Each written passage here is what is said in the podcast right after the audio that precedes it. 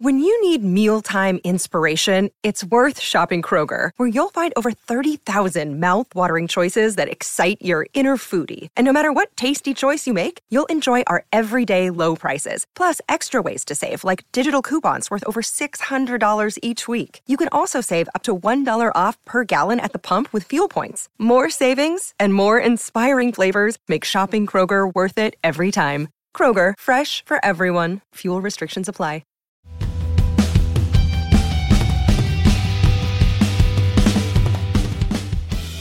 Hello and welcome to this special edition of the midweek Manchester is Red podcast. My name is Seb Parkinson once again, but this week I'm with a different guest. There's a reason for it. Tyrone is away, but Manchester United are playing Leeds United in a pre-season friendly over in Oslo, where Manchester United and Leeds United both have huge fan bases. Now, this game was uh, was was arranged when Leeds were in the Premier League, and it was expected that United were going to play Premier League opposition, but Leeds got relegated. So I am now delighted to be joined by my colleague Conor, who is our Manchester City correspondent. But some of you might not know, he is a massive Leeds United fan. So, Conor, thanks for joining me. First and foremost, tell me all about Daniel Farke and what he's going to bring to Leeds United. Yeah, um, member way over to the dark side here, Seb. Uh, so thanks for the invite. Um, but yeah, Daniel Farke, what's he going to bring to Leeds United? He's going to bring an attacking style of football. Um, his Norwich side won the division twice um, at a canter. Um, the two championship titles at a canter, and, and, they were absolutely fantastic. They faced Marcelo Bielsa's side in the first season, completely blitzed us in the home leg. Um, Leeds did them over in the first leg, but it was a real, real title charge and, and, and three teams. It, it, the championship was of excellent quality. Then it was Leeds, Sheffield United, and Norwich, and um, it was it was a real decent quality, and um, Daniel Farke brought a lot to that. But he'll bring an attacking intensity. He'll bring a very drilled methodology as well. Something quite similar to a Marcelo Bielsa outfit, um, but but also very different. Maybe a little bit more of a focus on on defensive awareness. Yeah, well, United are um, United's 26 man squad has headed out for for the game, and our Man United writers have predicted the lineup. So, I'm just going to read out the five writers that we've got predictions from and uh, I want to hear whether you, Conor, would be in fear of them or whether you think Leeds will get a good test. Obviously, Leeds have been in preseason training a bit longer than United, so we're not expecting a 7 0 or whatever or a, or, a 7 all. We're expecting a pretty low scoring affair, I, I, think it's fair to say. But with that in mind, Samuel Luckhurst, and in fact, all five of our writers have picked Tom Heaton in goal for the simple reason that United don't have a goalkeeper. Uh, Dean Henderson is uh, is wanting away and coming back from injury, so probably not ready. Tom Heaton is the only real first teamer available, and uh, David De Gea left on Saturday, as, as, everybody knows. So Samuel Luckhurst has gone for Fernandez at left back, uh, not uh, Bruno Fernandes, by the way, a different Fernandez for, for, anybody listening. He's gone for quite strong. He's gone for Martinez and Varane at the back with Wan Bissaka on the right, Fred and Mainoo in the midfield, Mason Mount coming in uh, to sort of attacking midfield in the number 10. Mejbri on the left, Amad through the middle, and Sancho on the right. Now, uh, most of the guys have sort of gone for a similar similar look, uh, 4-3-3. So Ty Marshall, again, Heaton in goal, Fernandez left back. Fish alongside Varane in the back with Wan Bissaka. Fred, Mainoo and Mount in the midfield. Amad, Hugill and Sancho up top. And again, very similar, Rich Fay, who's gone for Williams at left back, Varane and Bennett at the back, Wan Bissaka at right back, Fred, Hannibal and Mount with Amad Hugill and Sancho. Steve Railston has gone for Fernandez, uh, Varane, Bennett, Wan Bissaka, Fred, Mainoo, Mount, Sancho, Hugill and Amad. And lastly, George Smith has gone for Fernandez, Bennett, Varane, Wan Bissaka, Mainoo, Mount, Fred, Sancho, Hugill and Amad. Now, Hugill has sort of made four of the five teams there one of United's sort of stars, shining stars of the under 21s. Um, you know, what looking at that team, especially when Leeds are going to be looking at taking some players probably on loan, you know, for the championship. What what do you reckon that that team will pose a threat against you, and and how do you think Leeds will perform against it? Yeah, it's interesting you mentioned Amad Diallo. There's been a couple of links between Leeds and him, which I think would be an outrageous signing. Obviously, he was excellent at Sunderland last season. I'd take him on loan in a heartbeat. But um, it, it, seems like a very strong team, Seb, an exceptionally strong team if the writers are to be proved correct. Um, once again, a strong back line. You know, Varane and Martinez are playing together. if they're able to build some sort of cohesive unit up, you know, leading up to the season, then you know, it's only going to benefit Manchester United, of course. Um, I think how Leeds can can essentially combat is is going to be difficult because you know it's a very new manager. Obviously, Erik Ten Hag's philosophy and ethos has been embedded now within this Manchester United side, which saw a massive rise in their in their performances last season. Um, Leeds have only really had Daniel Farke for the best part of 10 to 14 days. So once again, it's going to be brand new. The return of Dan James should be interesting. Obviously, Leeds played uh, Manchester United in, in Australia about three years ago in a pre-season friendly, lost 4-0 and Dan, and Dan James absolutely tore us apart. So yeah, um, it'd be interesting to see if there was maybe some inexperience at fullbacks if, if if Dan James is to start, if his pace can can worry a few of them a bit of the Man United back line. Um, but I think Leeds are going to go fairly strong as well. But I guess it's that it's that championship and, and, and, Premier League difference now, Seb. Whereas maybe last season, obviously, when you're in the same division, there is still a massive quality gulf. But now it's it's very very different as well. Leeds have struggled at this moment in time with 25 days left until the the Championship se- uh, season starts, 6th of August. Leeds still haven't brought any bodies in whatsoever. So you you're relying on an existing cohort. Sinisterra has travelled, which is positive. Who's who's Leeds' star man. Um, Summerville, uh, who's who was excellent toward the back end of last season, is there. Rodrigo has actually left Leeds United today. Uh, Patrick Bamford will be there. Um, so I think there'll be a lot of experience there. Um, but in my opinion, I think facing up against Man United and, and Mason Mount loves playing against Leeds. We have a, a long running rivalry with Mason Mount and, and, Frank Lampard from the Derby days, and he loves to score against Leeds and perform against Leeds. So I'm expecting that. He'll, he'll have said to Erik Ten Hag, "Put me in for this game. Put me in for this game, and I'll show you what I can do against this lot." Um, so yeah, I'm, I'm, I'm not looking forward to that one to be honest. Setting his standards against Championship opposition is the uh, is the takeaway from there. How do you think Leeds are going to do this season? Do you think they're going to? Think they're going to come straight back up. I mean, as a United fan myself, you know that rivalry. The you know I, I, don't live I live sort of between Manchester and Leeds myself, so it's only forty minutes to Leeds, and it's probably the same distance to Old Trafford, really. So you know, United home and away against Leeds is is always a bit of a tasty one, despite the traffic. I mean, the traffic around that stadium at Elland Road is horrendous. Whoever deals with the the traffic management there needs probably replacing because I tell you what, whenever Leeds play at home, and, and I'm going off tangent here, but whenever Leeds play at home, the traffic around that stadium, if I'm visiting family who live up that way, you might as well just wait till tomorrow. It is absolutely like just disgraceful is the only word I can use to describe it. But going down the M62 and M60 as well, when you go past Brighouse and Wakefield, it's always chocker blocked. It's an absolute nightmare. Yeah, Leeds is Leeds is it needs a lot of a lot of roadworks there. I think to be honest, in around the stadium. Well, they're currently ongoing. Last time I was up there, it was like down to one lane, and it was all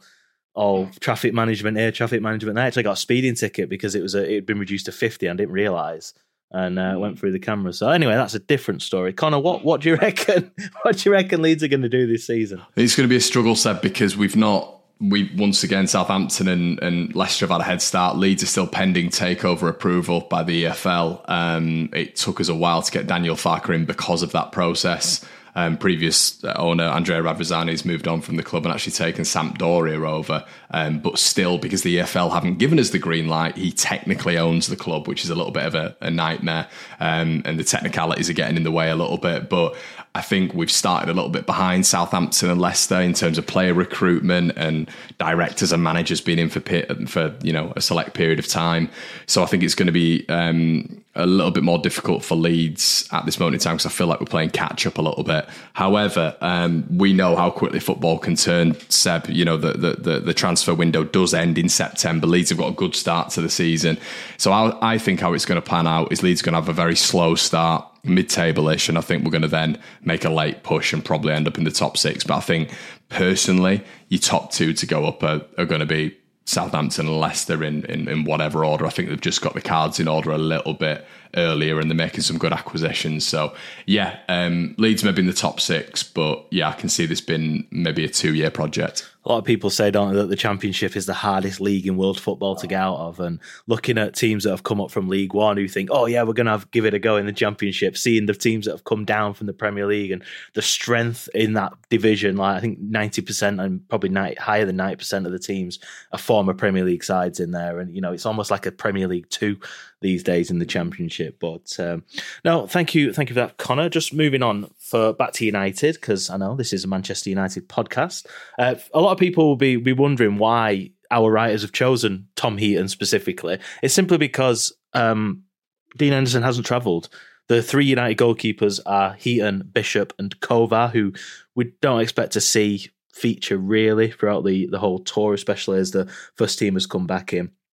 But um, a piece that, that Tyrone Marshall's written, an opinion piece, Conor, that you might you might have a, an opinion on here is you were talking about Amad on loan, but this piece by Ty Marshall, which uh, went out this morning, it's basically it might shoot down your idea, unfortunately, of, of Amad coming to Leeds on loan, which is Amad could solve Man United's transfer demand with a new role against Leeds today, and it's basically suggesting that Amad could become that centre forward that United need. Now, United are desperate for at least one mainline centre forward with a second one ideal, given the fact that Anthony Martial is, as has been said on this podcast before, made of plastic or made of glass or made of something that, you know, doesn't tolerate any sort of resistance. So, um, you know, what what do you think about Amad? I mean, do you think he could be the saving grace to United centre forward and as disappointed as that would be for a Leeds fan to say? Yeah, I mean he's he's never played there, has he? I don't think. I think he's played in the ten before. I think he's played left and right, so that should be interesting. Um, whether or not you know he's going to be dropping deep and, and potentially playing like a little bit of a Harry Kane role, where you know then Rashford profits and is able to rotate, and you know Amad drops back and is able to link play a little bit that way um, and that could benefit Sancho in the long run as well. That could be um, a way to go. I don't see him being an out and out centre forward, whatever that is nowadays, a classic number nine, but someone who can rotate across that front three. I think that would be a good shout. I, but I don't think for Sunderland, from memory, obviously when he had his most, you know, fantastic season last season, I think he scored 17 goals, got um, um, you know, multiple assists.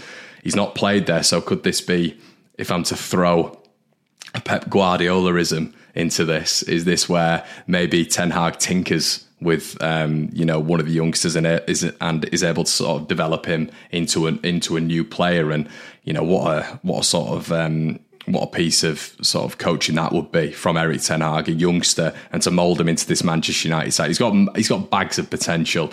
You know, he's he's very athletic. You know, for a small lad as well. Excellent balance, great on his left, great on his right you know his his vision in the game is very very good as well. So yeah, I think I think overall playing him in that position, I don't know, it's something he's not done before, but if Erik Ten Hag is to work his magic and as I say, take a Pep Guardiolaism and, and mould him into that, then that's only going to be beneficial for Man United.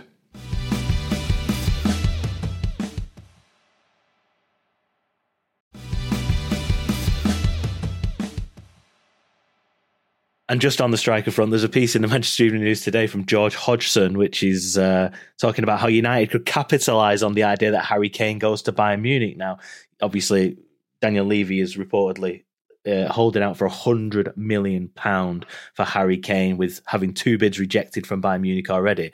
But the story sort of suggests that Bayern Munich need to sell before they can buy, and selling is one of a player is a player that Manchester United are, are very interested in, which is. Uh, Gravenberch allegedly be valued at 34 million. Now, if United do want to sign him and Bayern do want to sign Harry Kane, it could be that United negotiate a lower fee for the uh, for the midfielder. He's only young, he's got a lot to prove, but again, he's a Dutchman. He's worked with Ten Hag in the past, and we've seen what's happened with players that have worked with Erik Ten Hag in the past. So, where do you think Man United are going to finish this season, and what are their strengths and weaknesses?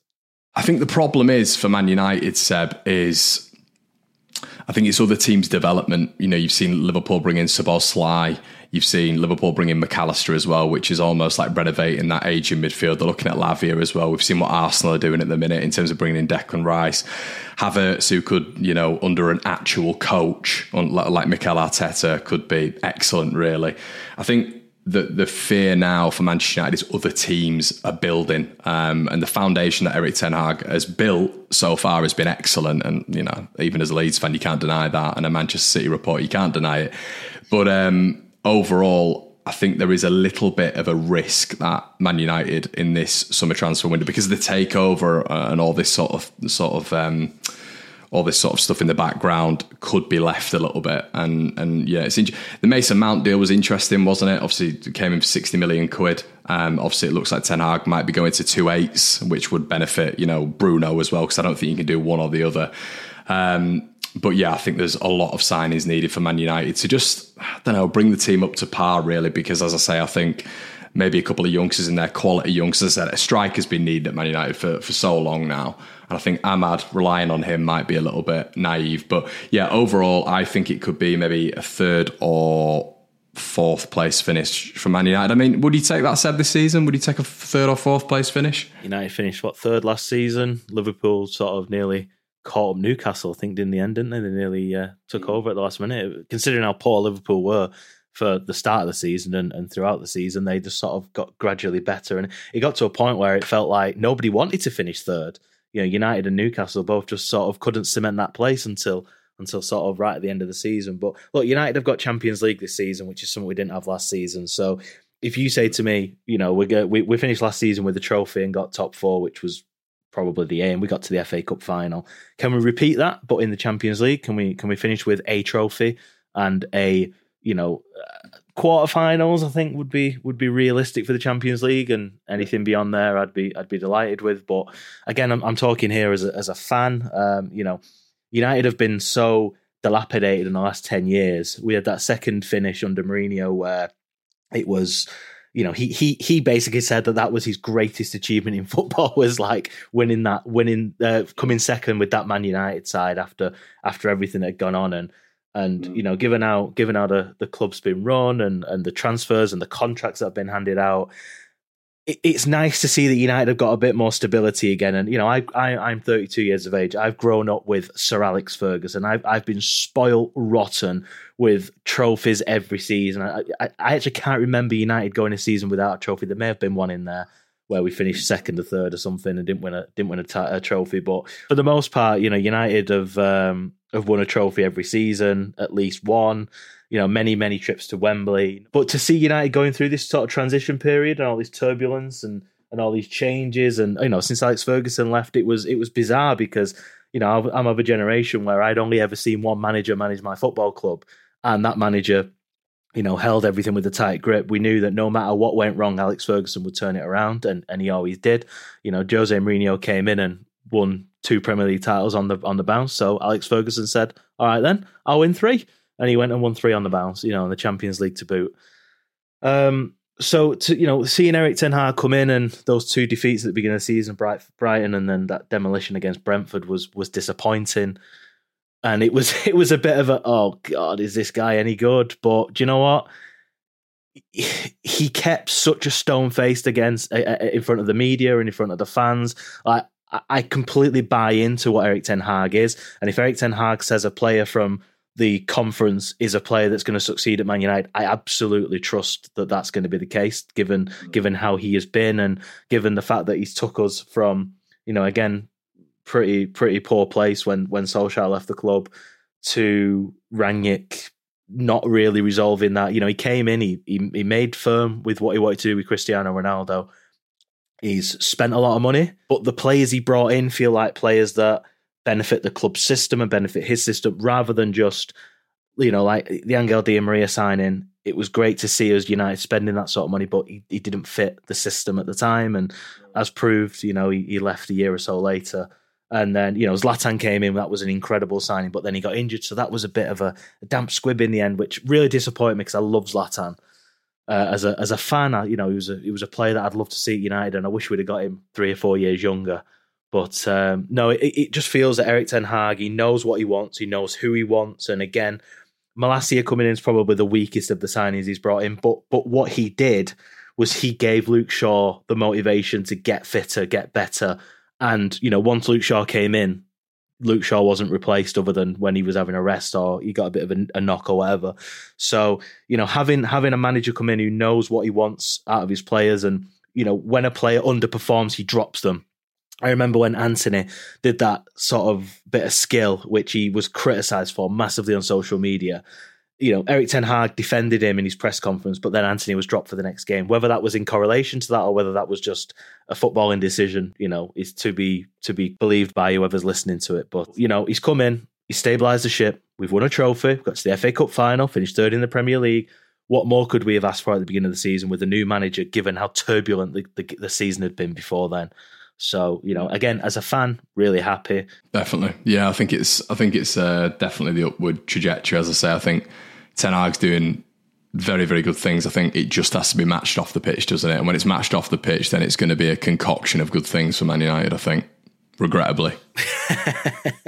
I think I think the takeover thing that's been going on now for eight or so months has has, has taken a bit of the attention away from what's going on in the transfer market, which I guess helps Ten Hag and hinders him in, in, equal measure. The fact that he doesn't, you know, he might know who he can and can't bring in and what he can and can't spend. The the budget talk is is around 120 million, with half of that being gone on Mason Mount this season. But you know, with the fact that the you know you mentioned Man United and it's on a back page, you know that that's always been the case throughout my lifetime. That there's never a day where Man United are in the news. City won the treble yet the talk the following the following week was all about Manchester United once again. So it, it is it is what it is. You know, Man United will always be in the news. We'll, we will always have things to talk about with Man United. But before we sign this off, Conor, one thing that has just popped into my news feed and something that I really want to end on a nice positive with is is the fact that Eric, uh, Edwin van der Sar's condition has been confirmed to be not life threatening. That comes after the reports of er, Edwin van der Sar, former Manchester United legend goalkeeper, suffered a brain hemorrhage uh, last week. So it's really good to see that he's he's hopefully going to make a full recovery. It's not life threatening, so hopefully he'll be back kicking around uh, sooner rather than later. But Conor, thank you for joining me. Rich Fay is out in Oslo right now, so he will have all the latest news from Manchester United versus Leeds. And of course, we're going to have loads more content coming for you as Manchester United embark on their preseason tour uh, first to Edinburgh and then over to the United States of America. Terrible accent, but there we go. Anyway, thanks for joining me, Conor, and thanks for watching, everyone. Don't forget to like, subscribe, follow us on YouTube, Facebook, Twitter, Instagram, TikTok, Threads. We're on every single platform imaginable, and Conor's wincing because it means that he's got more work to do with all these different plat- social media platforms that are coming out. The Manchester Evening News will be front and centre of everything that's going on Manchester United, and we will be there you will be there with us. We will see you again very soon.